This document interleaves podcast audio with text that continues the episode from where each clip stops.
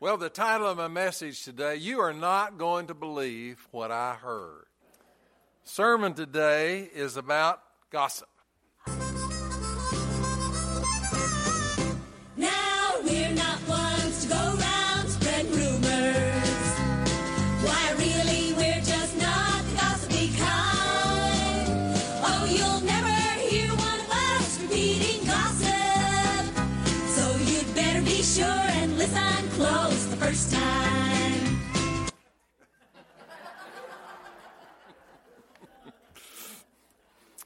If you have your Bible this morning, we're in Proverbs 11 13. Proverbs 11 13. A gossiper reveals secrets, but he who has a faithful spirit conceals a matter. This morning, we need to think together about this. It's an important topic. I have never preached on this before. Somebody uh, wrote me a little note and said, Why don't you preach on gossip? And I thought, Well, I don't have anything juicy.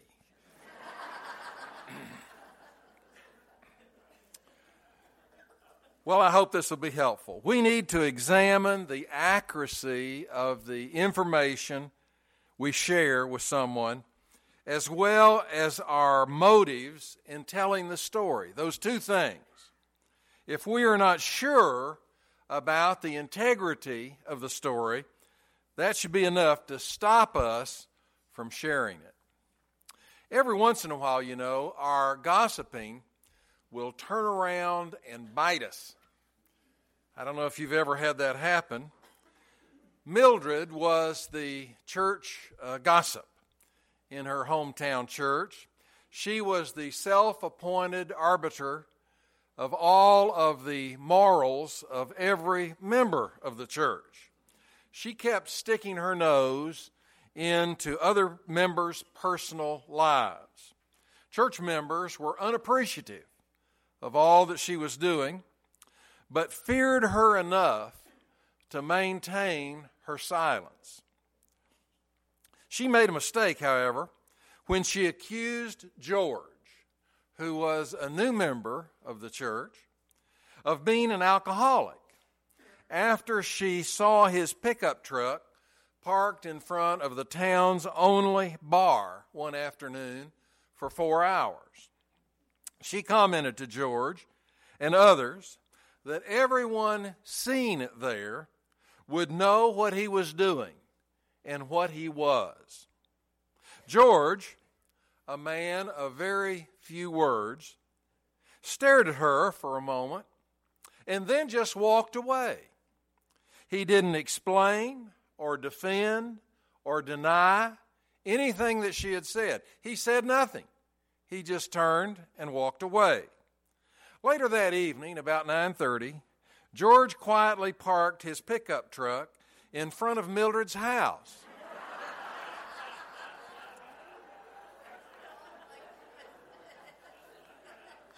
And left it there all night.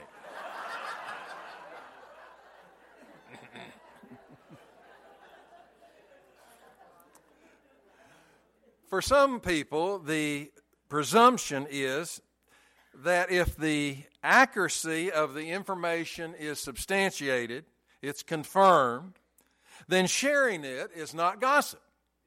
It's just the truth, if you were to ask them.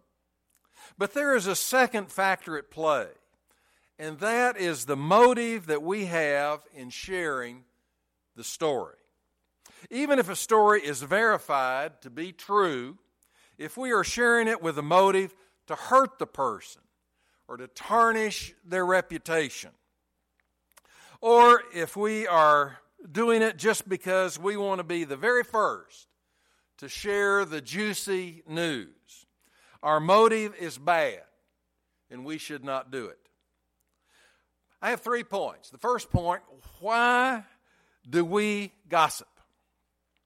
We seldom think about the implications uh, for the person that we are gossiping about.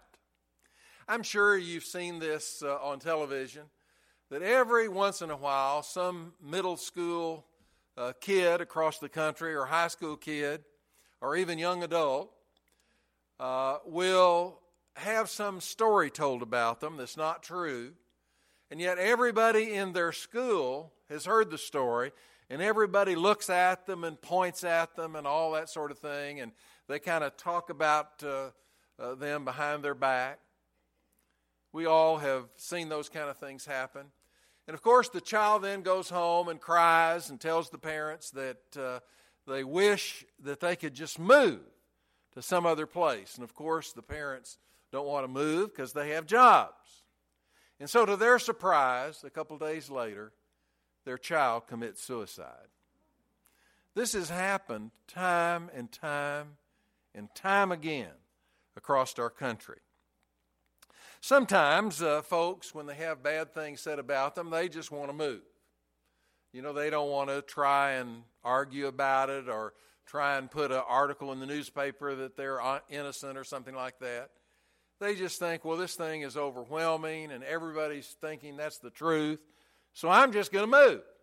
So they have to quit their job and resettle, and it is a tremendous problem. Years ago, when I was pastoring in Tempe, Arizona, there was a man in our church that was a fine, fine man.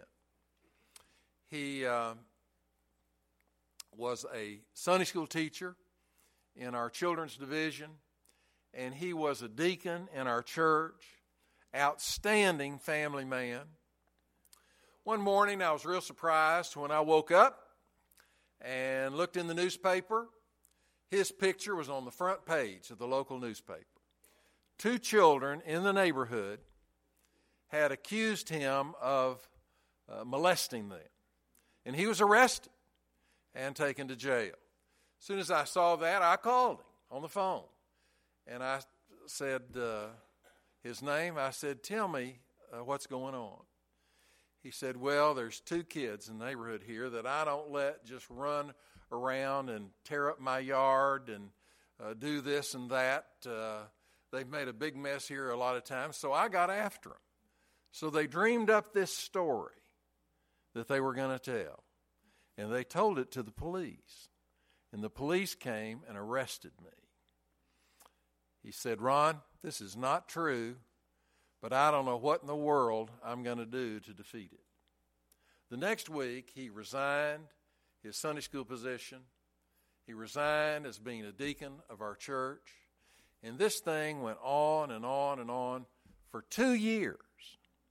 And then on page 27, down at the very bottom of the page, there was a little paragraph that said, Mr. So and so was found not guilty of anything.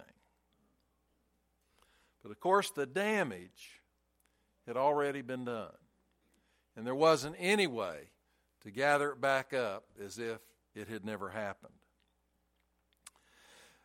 We uh, think, uh, if we're inclined to gossip, that we want to be the first one to spread the news, so we will be the one to get the credit for being in the know. And we want to be in the know. We want to be in the loop uh, that knows all what's going on in town. And so we say it first, say it loudly, to get others to share their gossip with us. Uh, when they have some new news, uh, they certainly want to hear it.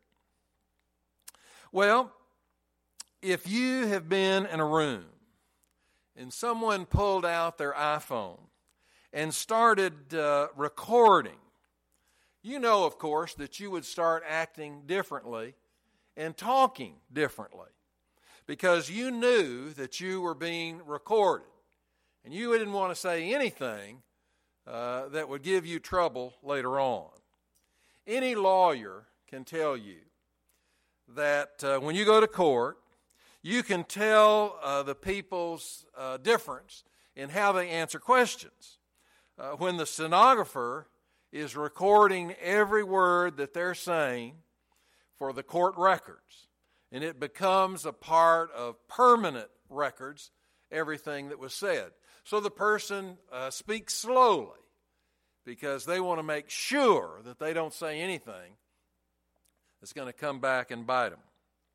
We need to realize that we are also being recorded quote unquote, by our Heavenly Father. He knows everything that we say, He hears everything that we say. And certainly, we want to be careful about everything that we say. Many Christians divide sins up into the really bad ones, and most uh, folks would say, well, murder doesn't get any worse than that. And adultery, that's real bad. Murder and adultery, those are the real bad ones. And then they think, well, there are the not so bad ones, like envy and pride and materialism and gossip. The sin of gossip is deemed excusable by many folks who consider themselves to be mature Christians. They say, Well, you know, I heard this. Uh, have you heard anything about it? Do you think that's true? You know, and they, and their maturity, are causing all kinds of problems for the person that it was said about. These verses that we're going to look at today speak against that and the point and they point out the seriousness of the sin and the reality that it is a test of each of our spiritual maturity. It's very important. Proverbs 6 16 speaks of things that God hates.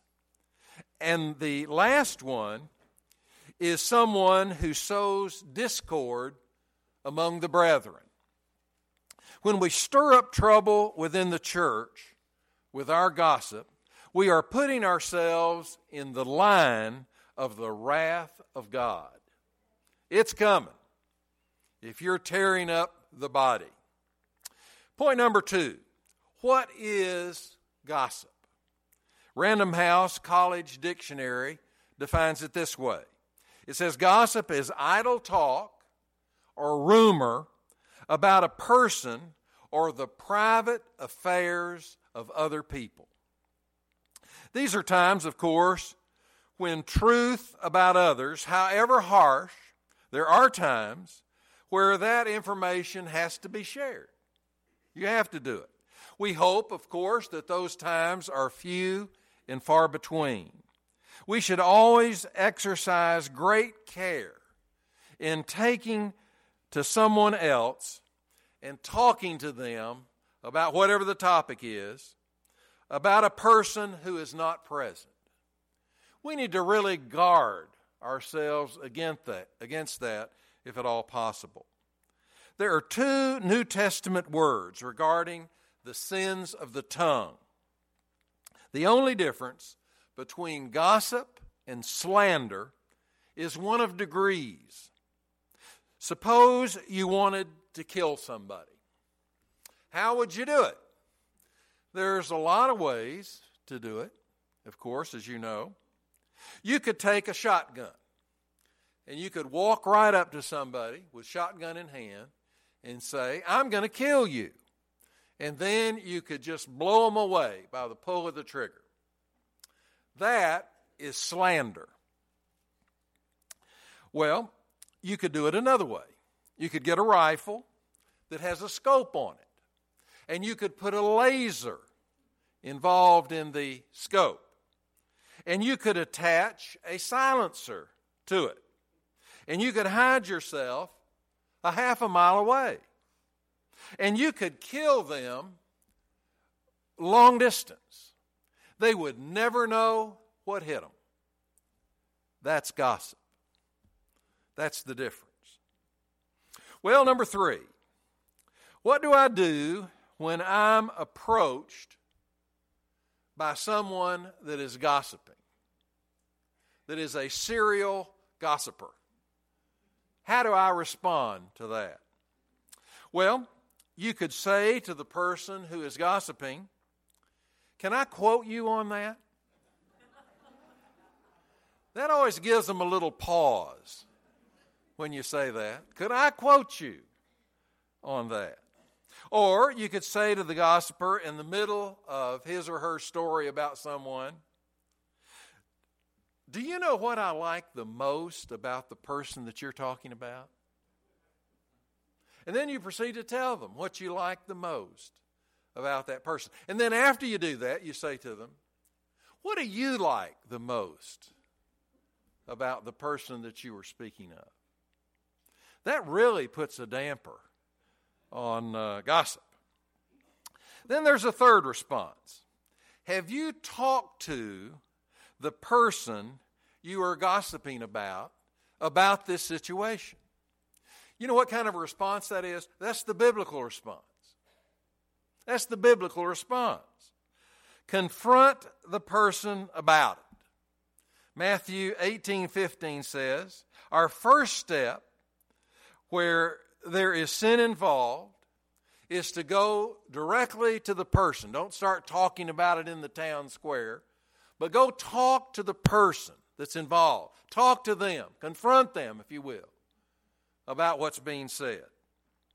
Not gossip behind their back, as so many of us do. Number four, say as they are gossiping to you, say to them, How do you think we could help this person? What steps could we take that would really help this person? Number five, we could say, I'm feeling very uncomfortable in this conversation. You could say that. You know, that'll slow it down, I guarantee you. When you say that, it, they kind of start, mm, they start thinking about it a little bit. Or the last one. If so and so knew we were talking about them like this, it would really hurt their feelings. Have you ever used that one? That's a good one. I've told you a lot of stories about my mother. One of the most uh, famous ones is uh, this. Uh, she has heard this story many times uh, before she passed away, so it's, it's not gossip. my mother lived in Chattanooga, and she would drive down to Florida.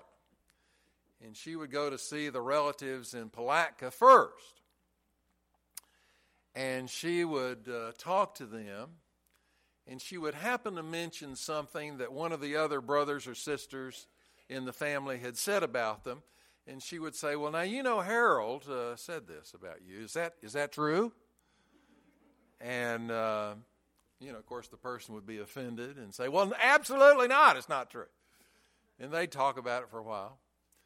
And then my mother would go to the next house on her tour through Florida to see all the relatives and she would say, You know, I've just been at Willa Dean's house, and Willa Dean said this uh, about you. Is that, is that true? And, you know, Willa Dean would turn red and say, Absolutely not. That's not true. And then she'd go on to the next house. And she'd say, You know, our family really is having a problem with some of the things that you're doing. And just kind of, you know, talk about that for a while. Well, by the time she got around to seeing everybody, she then would go out and get in her car and drive up toward Chattanooga smiling. And all the relatives in Florida would be so upset with each other they couldn't talk for six months. now, here's the unbelievable thing about what she would do she would come down the next year and do the very same thing, and they all knew that that's what she was doing, but they would get mad anyway.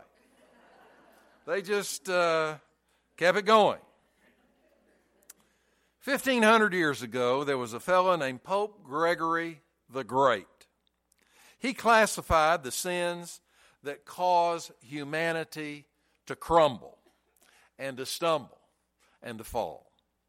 He looked at every sin that was mentioned in the Bible and boiled them down to seven categories of sin. He had a list of seven sins, and he published it and kind of sent it around uh, to some of the other priests and some of the bishops and whatnot. Well, it became known as the seven deadly sins. The seven deadly sins are pride, anger, indifference, envy, greed, lust, and gluttony. Those are the seven deadly sins. Now, Gossiping is not in there, it's not mentioned. But just because it's not on that list doesn't mean that it's not deadly. It is deadly. All the sins of the tongue are deadly profanity, insults, lying, negativism, complaints, criticism, all of those things are very, very hurtful when done improperly.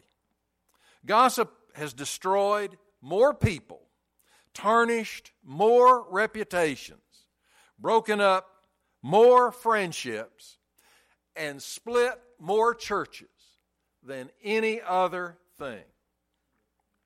Gossip.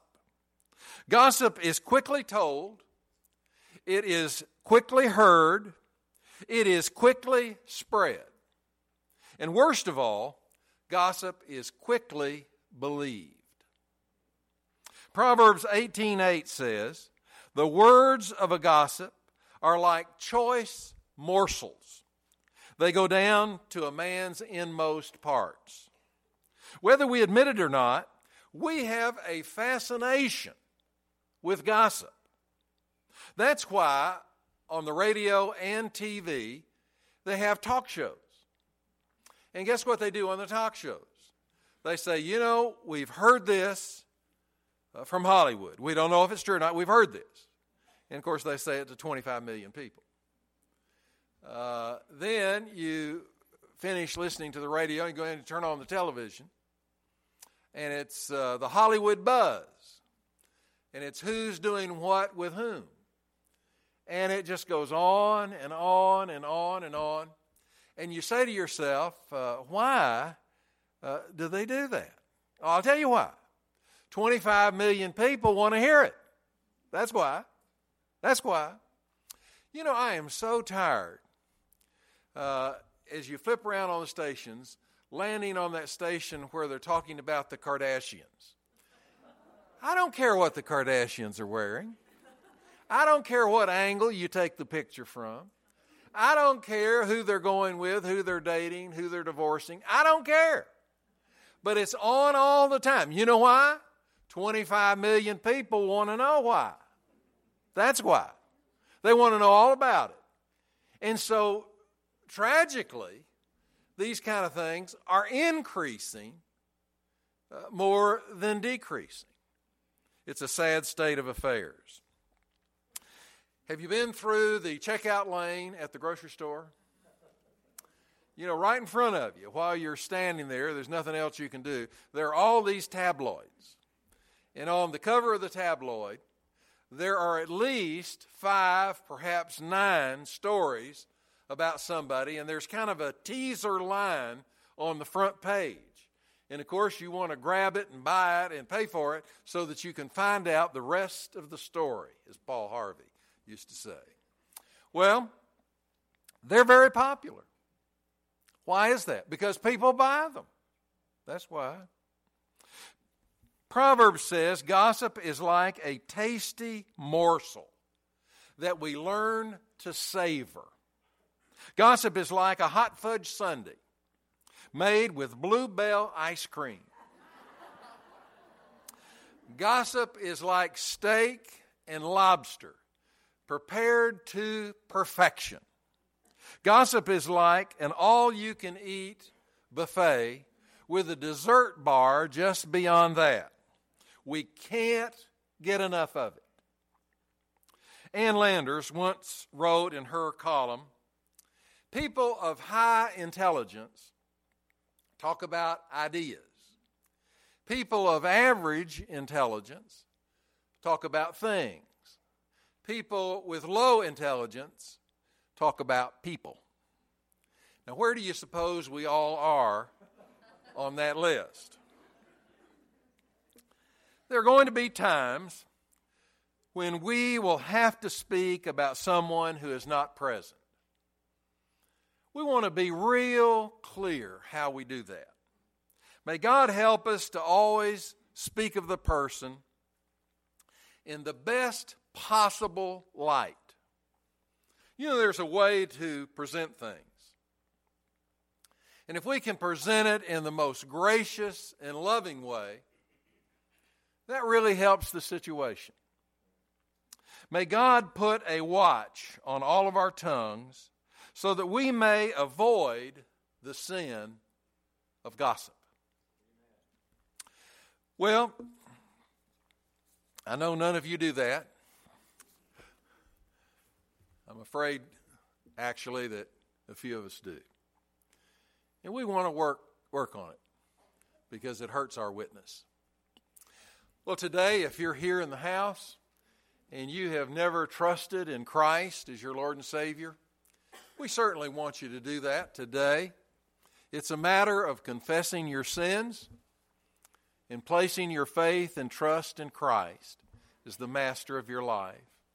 If you're here in the house, you've been visiting with us for a period of time, and you'd like to come and join our church, uh, you can do that. Today, I want to mention the ways that you can do that. You can come and move your letter, or you can come by statement of your faith and say, I would really like to be a part of a church that taught and preached the Bible.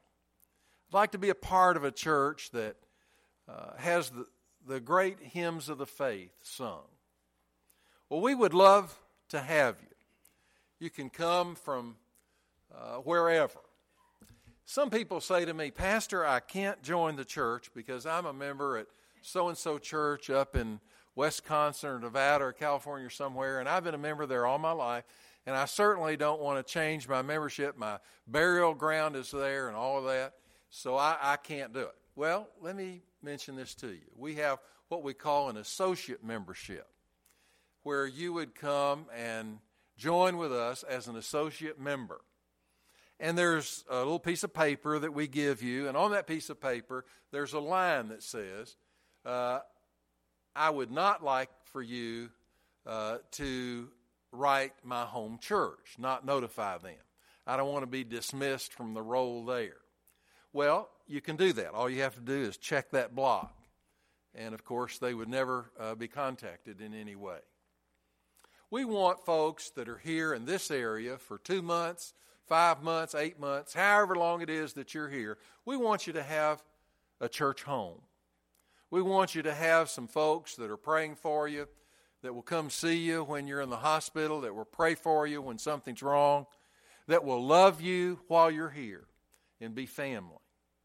I hope that many of you would come and join with us and serve the Lord while you're here with us. I pray that you would do that. We're going to sing a hymn of invitation. I'm going to stand right down here at the front. If the Lord leads today, you just slip out and slip forward and take a stand for Him. May we stand together.